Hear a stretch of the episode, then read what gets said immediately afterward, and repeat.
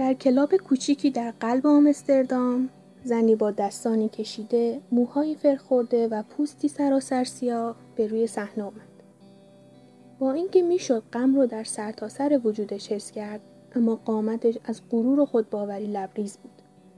لحظه به جمعیت خیره شد نشست و شروع به نواختن پیانو کرد. شروع کرد به خوندن باورهاش. هر آنچه که احساس می‌کرد و یا فکر می‌کرد درسته. از خشمی که سالها در وجودش رشد کرده بود.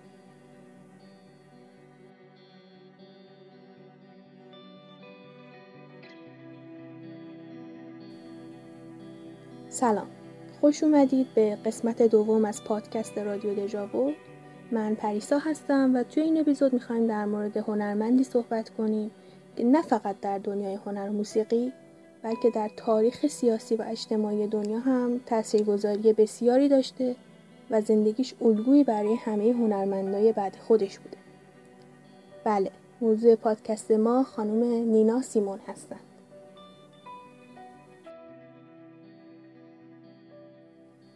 نینا سیمون قصه ما با نام انیکه در خانواده بزرگ شد که با موسیقی گره خورده بود. مادرش خواننده گروه کرد در کلیسا بود و همین علاقه مادر به موسیقی باعث شد خیلی زود نینا هم یادگیری موسیقی رو شروع کنه.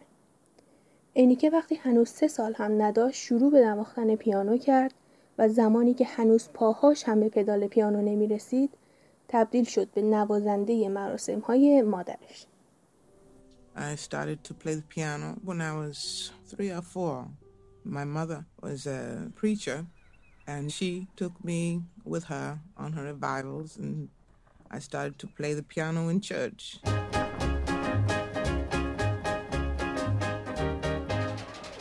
Children, go where I sing you. How shall I sing you? I'm gonna sing you one by one, one for the little bitty baby was born. با وجود اینکه نینای جوان استعداد شگرفی در زمینه موسیقی داشت اما خانوادش قادر به پرداخت هزینه کلاسای پیشرفته پیانو نبودن اجراهای اینی که در کلیسا باعث شد بقیه هم به استعدادش پی ببرن از طرفی زنی که مادر نینا خدمتکار خونه اونها بود از اجراهای اینی که خوشش اومد و از اونجا که معلم پیانو بود تصمیم گرفت که به صورت اصولی به نینا نواختن پیانوی کلاسیک رو آموزش بده.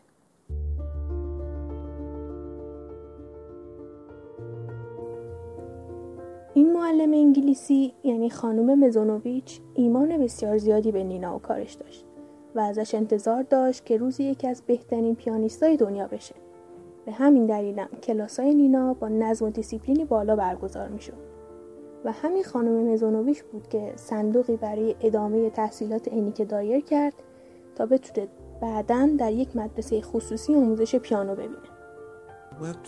And the other one was a music teacher, Mrs. Mazinovich. And they decided right then and there to give me lessons. And so for five years after that, I studied piano, classical piano, with this teacher.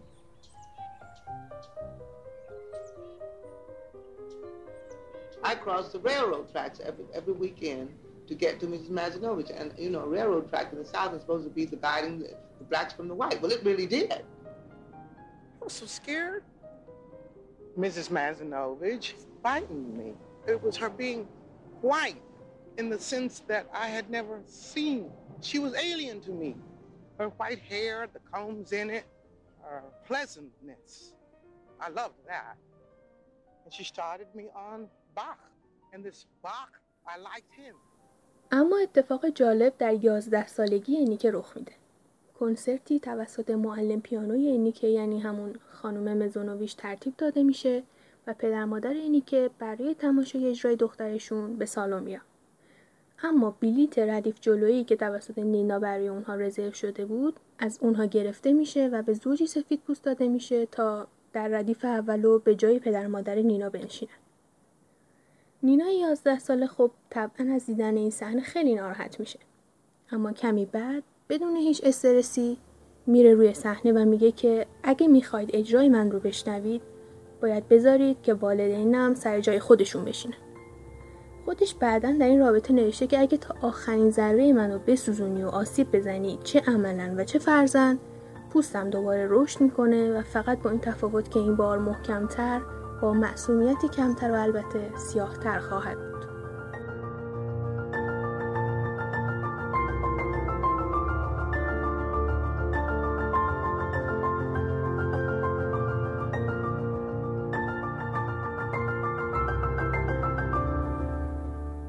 مبلغی که خانم مزونوویچ توسط صندوق اهدای پول برای نینا جمع کرده بود انیکه به دبیرستان خصوصی برای تعلیم پیانو فرستاده شد و با روزانه پنج ساعت تمرین پیانو به دنبال تحقق رویای خودش یعنی اولین پیانیست کلاسیک رنگین پوست ملی در سطح آمریکا بود. اما اولین ضربه که انیکه به خاطر رنگ پوستش خورد دقیقا زمانی بود که بعد از فارغ التحصیلی از دبیرستان همراه خانواده به فیلادلفیا مهاجرت کرد تا در انسیتوی موسیقی فیلادلفیا تبدیل به یک پیانیست حرفه‌ای در سطح ملی بشه. اما با اینکه تست ها رو کاملا خوب گذرون اجازه تحصیل در این دانشگاه رو پیدا نکرد و این برای انیکه به معنای برباد رفتن تمام رویاهایی بود که از بچگی باشون بزرگ شده بود. و به خیال خودش دیگه نمی‌تونست اولین سیاه پوستی باشه که تبدیل به یک پیانیست حرفه‌ای میشه. After I graduated from high school, the money that had been saved from the Eunice Wayman Fund sent me to New York to Juilliard for a year and a half. And then I applied for a scholarship to Curtis Institute of Music in Philadelphia. I was playing Czerny and Liszt and Rachmaninoff and Bach. I knew I was good enough, but they turned me down. And it took me about six months to realize it was because I was black. I never really got over that jolt of racism at the time. دیگه حتی پولی از صندوقی که خانم مزانوویچ برای انیکه تشکیل داده بودم باقی نمونده بود. پس باید خودش شروع به کار میکرد. برای شروع به بارهای آتلانتیک سیتی رفت و درست در تقابل با رویاهای بچگیش و تمام آموزش هایی که دیده بود شروع به نواختن موسیقی های شبانه و آهنگ های محلی و پاپ کرد. اینیکه که تا اون زمان هرگز آواز نخونده بود با فشار صاحبان کافه ها و برای نگه داشتن شغل خودش شروع به خوندن کرد. و همونطور که اول پادکست گفتم مادر اینیکه خادم کلیسا و انسانی معتقد بود. پس اینی برای اینکه مادرش متوجه نشه که اون در حال کار در کلابای شبان است و داره اون چیزی رو می‌خونه که مادرش به اونها ترانه های شیطانی میگه است خودش رو به نینا سیمون تغییر داد سالها اجرا در کلاب ها و درخشش اینیکه یا همون نینا سیمون خودمون بالاخره راهش رو به مراکز موسیقایی اون زمان آمریکا باز کرد. نینا در بد به ورودش گرچه به هیچ عنوان در وادی کارهای تبلیغاتی نبود. اما کاری هم به آزادی و اونچه که اعتقاداتش بود و لمسش می‌کردم نداشت و نمی‌تونست عقایدش رو وارد موسیقیش بکنه. ارائه اون از موسیقی فولک و جز و اجراهایی که به روی صحنه داشت اغلب رد پاهایی از موسیقی کلاسیک هم در خودش جای داده بود. و همین نوآوری موسیقایی دستبندی کردن کارهای نینا رو به یک سبک یا محدوده خاصی از موسیقی تقریبا غیر ممکن کرده بود. در سال 1961 نینا با اندی استرود افسر پلیس سرسخت در نیویورک ازدواج کرد و اندی هم از شغل خودش استفاده داد و به عنوان مدیر برنامه های نینا شروع به کار کرد و نه ماه بعد از این ازدواج فرزندشون لیسا به دنیا آمد.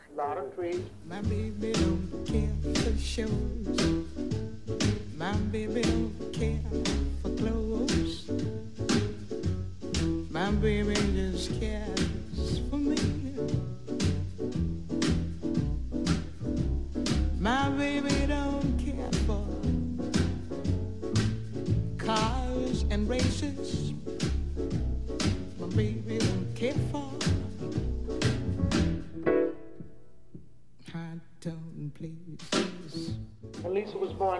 nine later. The first three hours after Lisa was born were the most peaceful in my life. And I was in love with the world. And Andrew was there, and he was sitting right there, and he said, I said, how's the baby? He says, how's the mother? I loved him for that. I loved being a mother. Right. I was a good mother. Mm-hmm. نینا در دوره 20 سالگیش چند تن از پیشروترین افراد جامعه آفریقای آمریکایی رو جذب خودش کرد که در این بین میشه به لانگستون هیوز شاعر و جیمز بالوین نمایشنامه نویس اشاره کرد. همچنین حضور نینا بر روی های بزرگ مصادف شد با مرگ خواننده اسطوره‌ای دنیای جاز بیلی هالیدی و به همین دلیل صدای نینا تبدیل شد به امید تازه‌ای در بین روشنفکران به دنبال تغییرات حقوق برابر. در بین تمام این روشنفکران اما کسی که تونست بیش از همه به نینا نزدیک بشه و تاثیر خودش رو در افکار اون بذاره لورین هانسبری بازیگر تئاتر و اولین بازیگر سیاه پوست راه یافته به برادوی بود که تونست طبع باهوش اما در عین حال توقیانگر و در جستجوی آزادی نینا رو شعله ور کنه. خود هانسبری گفته هیچ وقت در مورد مردها یا لباس با نینا صحبت نکرده و نینا هم در کتاب خاطراتش نوشته موضع صحبتهای ما یعنی من و هانسبری همیشه یا در مورد مارکس بوده یا لنین و یا انقلاب حرفایی که دخترای واقعی می‌زنن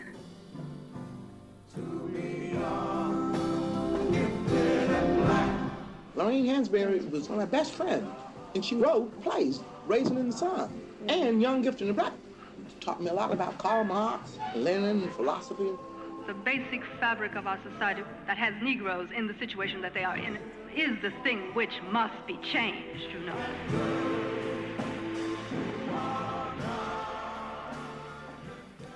در ابتدای پاییز همین سال یعنی سال 1963 خبر بمبگذاری در یک کلیسای باپتیستی منتشر شد که باعث کشته شدن چهار دختر آفریقایی آمریکایی شده بود که فقط می‌خواستن در کلاس انجیل شرکت کنند. این اتفاق تاثیر بسیار مخربی بر روحیه نینا داشت. خودش در کتاب خاطراتش می نویسه که می‌خواستم با همون وسایلی که توی گاراژ داشتم فقط یه اسلحه بسازم. خواستم که فقط برم بیرون و یکی رو بکشم. نمی‌دونستم کی. اما حتما اون شخص کسی که سر راه مردم من قرار می‌گیره. اما همسر سیمون که تاجری باهوش بود اون رو تشویق کرد که اسلحه رو فراموش کنه و این خشم فرو خورده رو به موزیک خودش منتقل کنه. فقط یک ساعت زمان برد تا نینا ترانه میسیسیپی گادم رو بنویسه. نینا بالاخره شروع به آزاد شدن کرده بود.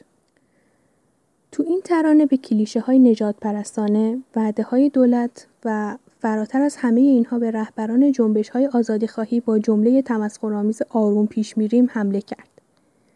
این ترانه زیاد شبیه باقی ترانه های اعتراضی اون دوره مثل in the Wind باب دیلن یا Shall Overcome جوان بایز نیست. نینا می‌خواست چیزی بنویسه که نشون دهنده صدای زنی باشه که دیگه صبرش تموم شده و چیزی برای از دست دادن نداره. و دیگه حتی کورسوی امیدی به آینده کشورش هم باقی نمونده یه جای آهنگش میگه که کل این مملکت پر شده از دروغ و جون ما ارزشش از جون یک مگس هم کمتره میسیسیپی لعنت شده برای همون لحظه و موقعیت رنگین پوستا ساخته شده بود و با لحن سریح و گستاخش و همچنین ترانه ساده ای که داشت سریعا مورد استقبال معترضان قرار گرفت. Hound dogs on my trail, school children sitting in jail, black cat cross my path. I think every day's gonna be my last.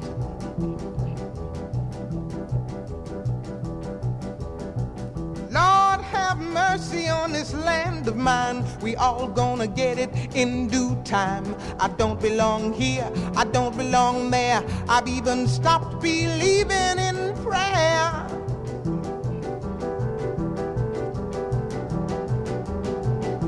Don't tell me, I'll tell you. Me and my people just about do. I've been there, so I know. Keep on saying, go slow.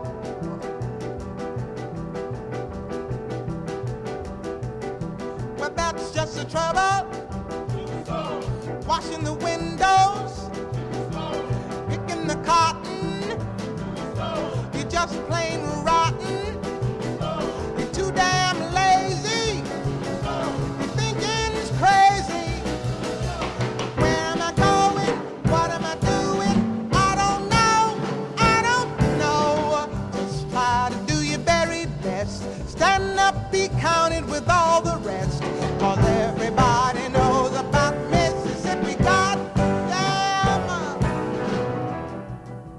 تابستان سال 1964 اعتراضات در خود این ایالت نفرین شده یعنی ایالت میسیسیپی شدت گرفت و یکی از اصلی ترین سرودهای خوانده شده در این اعتراضات همین ترانه نینا سیمون Mississippi Goddam بود که معروف شده بود به پروژه آزادی میسیسیپی یا اونطور که رئیس جمهور وقت لیندن بی جانسون می‌گفت تابستان جدایی.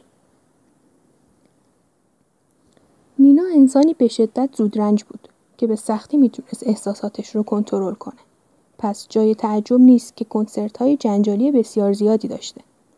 اون خیلی روی تماشاچیاش حساس بود و همشون رو با دقت زیر نظر داشت و خیلی وقتها پیش می اومد که با تماشاچیان خودش به دلیل توهین به دیگری یا به اجراهای خودش درگیر می شد و از اون شخص می‌خواست که سالن رو ترک. با وجود این اعصاب ضعیف اما کنسرت های نینا همیشه گرم و گیرا بودن. اون همونطور که خودش گفته نیاز به برقراری ارتباط با شنونده خودش داره و این کار رو همیشه هم به خوبی انجام می‌داده. سیمون حتی در سالهای اوج خودش هم هرگز نتونست موفقیت آنچنانی در چارت های هفتگی و فروش آلبوم داشته باشه. اما همیشه تورها و کنسرتهاش مورد استقبال مردم قرار می گرفت. دختر نینا در مورد این خشم و وابستگی نسبت به تماشاچیان میگه مادرم یکی از بهترین اجرا کنندگانی بود که دنیا به خودش دیده.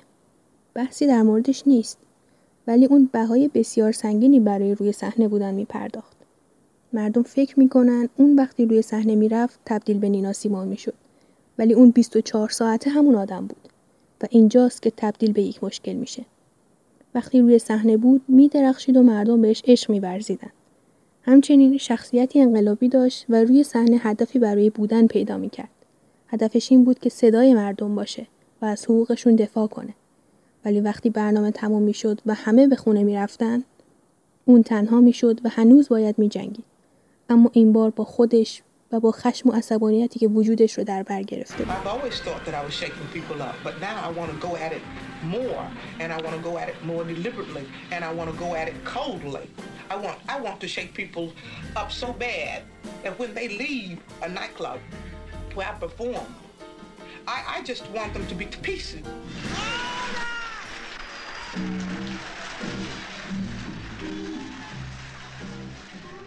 نینا با وجود اینکه خودش تبدیل به الگویی برای تمام زنان سیاه‌پوست شده بود اما خودش قربانی خشونت خانگی و رفتارهای پارانویدی شوهرش اندی بود. مثلا نینا توی کتاب خاطراتش نوشته که وقتی دخترش لیسا رو باردار بوده اندی با مشت به شکمش کوبیده اما فردای اون روز که نینا ازش پرسیده که چرا این کارو کردی اندی گفته من اصلا به تو دست هم نزدم. بخشی از این جنون رفتاری اندی به سابقه کاریش به عنوان افسر پلیسی سرسخت و خشن توی اداره پلیس نیویورک برمیگشت. سیمون با تمام این مشکلات اما شوهرش رو بسیار دوست می داشت و اون رو از نظر تجاری بهترین مدیر برنامه ای می دونست که می‌شد داشته باشه. اما مشکل اینجا بود که اندی فقط تجاری فکر می کرد. ازش می‌خواست که کمتر نظرات خودش رو بروز بده و ترانه هاش همه گیرتر باشن تا بتونه هم فروش خوبی داشته باشه و هم بتونه تو مراسم های مختلف جایزه ببره و اسمش بیشتر روی زبون ها بیفته. اما نینا موسیقی رو چیزی فراتر از پول و جایزه می‌دید و سعی داشت موسیقی خودش رو مبنایی برای ابراز احساسات و تفکرات خودش قرار بده. به همین دلیل کم کم تصمیم گرفت که اندی رو کنار بذاره و کار خودش رو بکنه. اما واقعیتی وجود داشت که نینا با تمام سرسختی خودش هم نمی‌تونست اون رو انکار کنه. اون واقعیت ترس زیاد نینا از اندی بود. Andrew protected me against everybody but himself. He wrapped himself around me like a snake. I worked like a dog, and I was scared of him. And Andrew beat me up. I've never talked to you about this, but he beat me up. I was deathly scared of Andrew. I put a spell on you. نینا میگه برای من ما سیاه بوستا زیباترین موجودات خلق شده ایم. پس کار من اینه که حس کنجکاوی سیاه ها رو در مورد خودشون اینکه کی هستن یا از کجا اومدن تقویت کنن. اینکه شخصیت خودشون رو بشناسن و بهش افتخار کنن. به همین دلیله که سعی می‌کنم تا جایی که میشه ترانه هم قدرتمند باشن تا بتونم این غرور رو توی شخصیتشون شکل بدم. ما ها توی این کشور هیچی از خودمون نمی‌دونیم. ما حتی غرور و شخصیت آفریقایی ها رو هم نداریم. حتی خجالت می‌کشیم که صحبت کنیم از کجا آمدیم. ما مثل یک نژاد سرگشته ایم و من جدا دنبال دامن زدن به این پرسش ها تو وجود شنونده هم هستم. اینکه من کیم از کجا اومدم واقعا من از خودم راضیم و خوشم میاد چرا از خودم خوشم میاد و اگه من سیاه و زیبام و خودم به این باور دارم پس چه اهمیتی داره بقیه چی میگن It's a new life for me, yeah. It's a new dawn, it's a new day. It's a new life for me. Ooh, ooh, ooh, and I'm feeling good.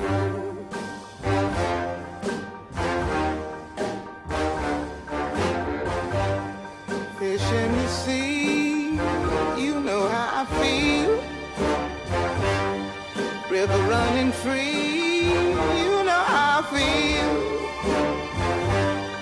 Blossom on the tree. You know how I feel.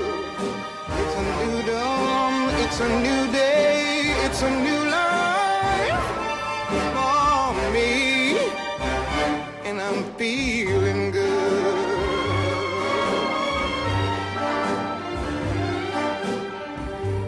Dragonfly out in the sun you know what I mean, don't you know? Butterflies all having fun, you know what I mean. Sleep in peace when day is done, that's what I mean. And this old world is a new world and a bold world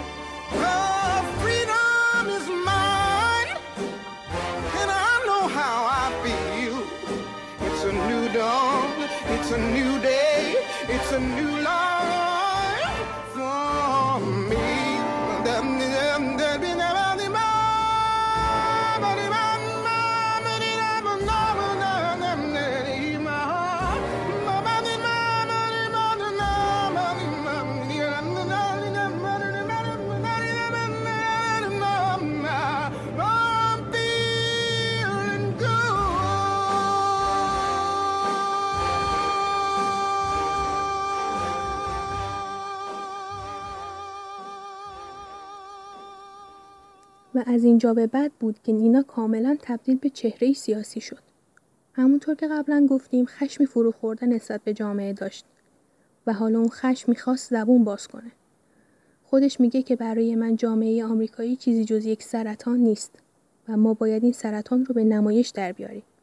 من تخصصی برای درمانش ندارم ولی نمایشش کار منه. این اظهار نظرهای سیاسی و فعالیت‌های اجتماعی نینا به عنوان یک زن سیاه پوست در جامعه دهه 60 آمریکا به حرفه نینا به شدت ضربه زد.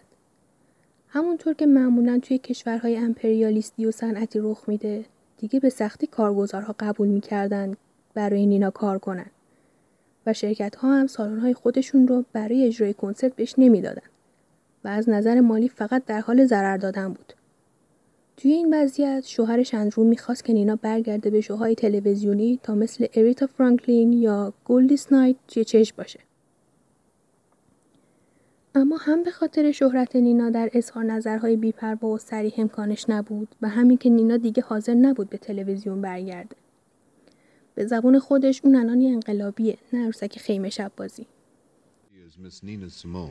Lena, when it comes to the artists today, we find that more of the artists are, are attempting to alert America to the need for change. Is this really the artist's role? Well, I think uh, it's something that um, I have chosen to do, and I have felt compelled to do it. So it is my role, but sometimes I wish it wasn't. I think that the artists who don't get involved in preaching messages probably are happier. But you see, I have to live with Nina, and that is very difficult.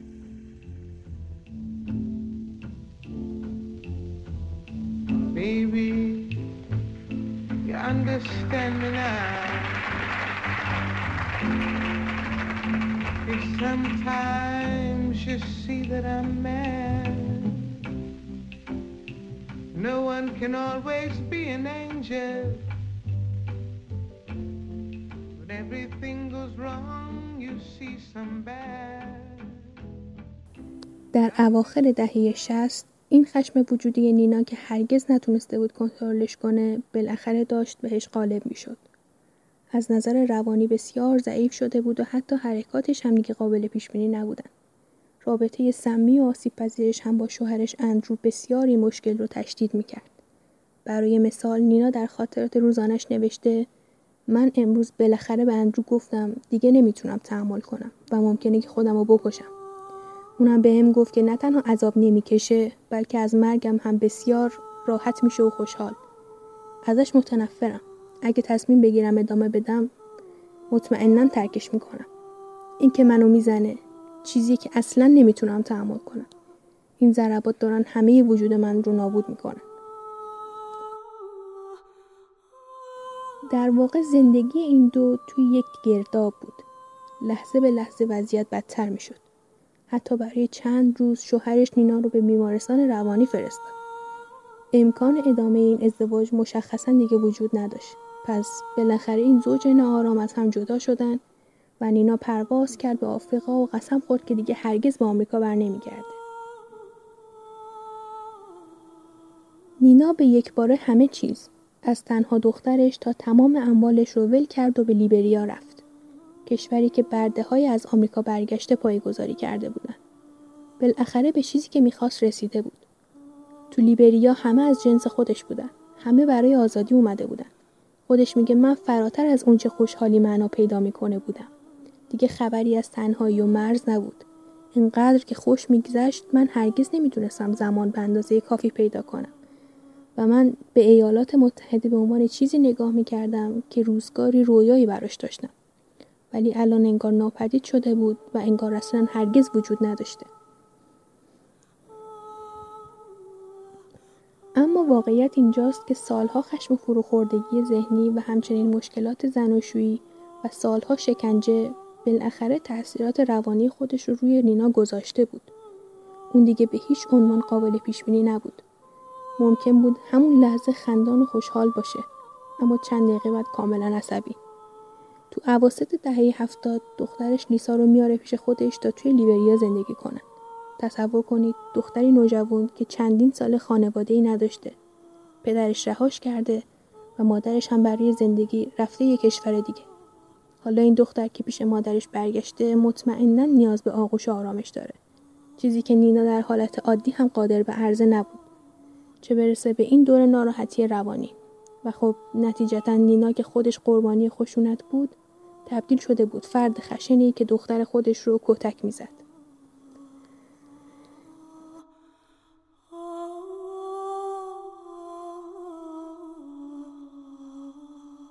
لیسا میگه اون به جای اینکه تکیگاه من باشه تبدیل شده بود به حیولای زندگی من. یادم یه بار بیرون بودیم و توی جمع من یه کاری کردم و اون جلوی همه روی من دست بلند کرد. ولی من هیچ عکس عملی نشون ندادم. مادرم جوری بود که اگه گریه می‌کردی تا آخرین ذره وجودت رو خورد می‌کرد. این چیزی بود که اون می‌خواست. اما من بهش این لذت رو نمی‌دادم. اگه من رو می‌زد سر توی چشماش خیره می‌شدم و اون ادامه می‌داد و می‌گفت بهتره که گریه کنی. وضعیت بین مادر و دختر انقدر بد شده بود که بالاخره توی سن چهارده سالگی لیسا برگشت آمریکا. اما زندگی توی آفریقا برای خودش هم با تمام اون احساساتی که نینا به لیبریا داشت دیگه امکان پذیر نبود.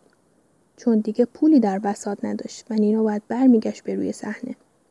البته همونطور که خودش گفته بود نمی‌خواست به United Snakes of America یا مارهای متحد شده آمریکا برگرده. پس رفت به سوئیس و بعد از بیشتر از ده سال به روی صحنه برگشت. Do you hear all those noises? You didn't forget me, huh? That get, that's what's so wild. You didn't forget me. I didn't expect you to. But I'm tired. You don't know what I mean. And there are many people in show business who said, oh, she, you know, she used to be a star. She, she's gone all the way to the bottom and all kinds of crap, which means nothing to me. That's all.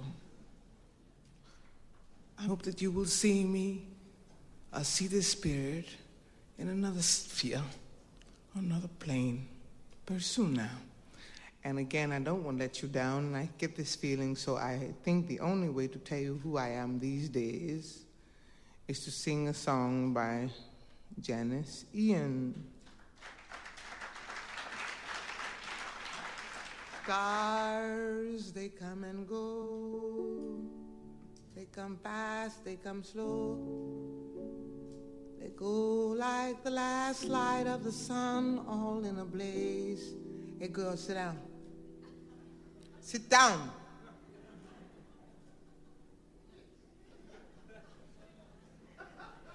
Sit down.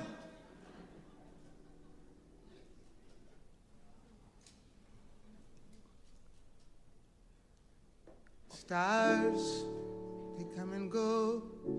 They come fast, they come slow. They go like the last light of the sun, all in a blaze. All you see is glory. بعد از سوئیس نینا به پاریس رفت و توی کافه های کوچیک و با دستمزد کم شروع به کار کرد. انگار که دوباره از نو شروع کرده بود. و جالب اینجاست که حتی همون کافه ها هم کامل پر نمی شدن چون اصلا کسی باور نمی کرد که نینا سیمون چنین جاهایی اجرا بکنه. اینجا بود که سقوط یک ستاره کسی که تمام آرزوی بچگیش این بود که اولین پیانیست سیاه پوست حرفه‌ای بشه کسی که جز آزادی برای خودش و مردمش نمی‌خواست کامل شد انسانی که تمام زندگیش رو برای آزادی و گرفتن حق خودش و همچنین کسانی که مثل اون توی تنگنا بودن جنگید اما مثل خیلی های دیگه چه توی زندگی شخصی و چه حرفه‌ای شکست خورد انگار یا باید از رویات دست بکشی یا باید دیوانه بشی این دنیا راه دیگه ای رو بهت پیشنهاد نمی‌کنه. البته نینا توسط دوستهاش پیدا شد. پیش دکتر رفت و با استفاده از روش های پیشرفته درمانی تا حد زیادی سلامت روانی خودش رو به دست آورد و تونست چندین سال در طول دهه 80 به نواختن ادامه بده. اما به خاطر عوارض همون داروها کم کم صدای خودش و همچنین مهارت نواختن پیانو رو از دست داد و خونه نشین شد.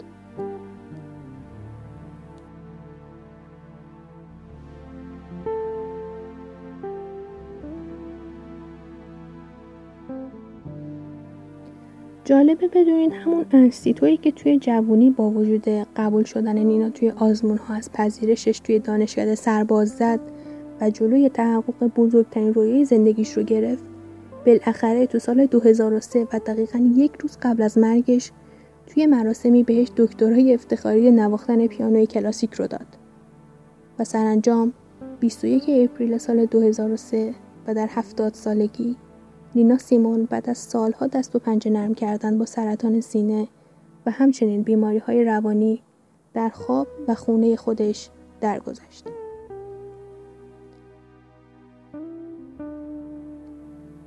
امیدوارم هممون همونقدر که نینا صادقانه و با روحیه زندگی کرد زندگی کنیم و با سربلندی برای تمام حرفهایی که زدیم و کارهایی که کردیم از دنیا بریم.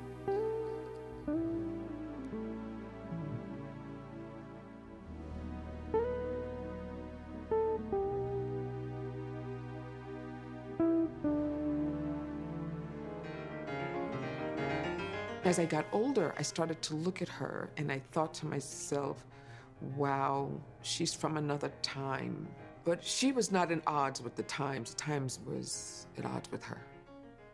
I think when a person moves to their own kind of clock, spirit, flow, if we were living in an environment that allowed us to be exactly who we are, you're always in congress with yourself. The challenge is how do we fit in in the world that we're around? Will we, are we allowed to be exactly who we are? Was Nina Simone allowed to be exactly who she was? As fragile as she was strong, as vulnerable as she was dynamic. She was African royalty. How does royalty stomp around in the mud and still walk with grace? Most people are afraid to be as honest as she lived.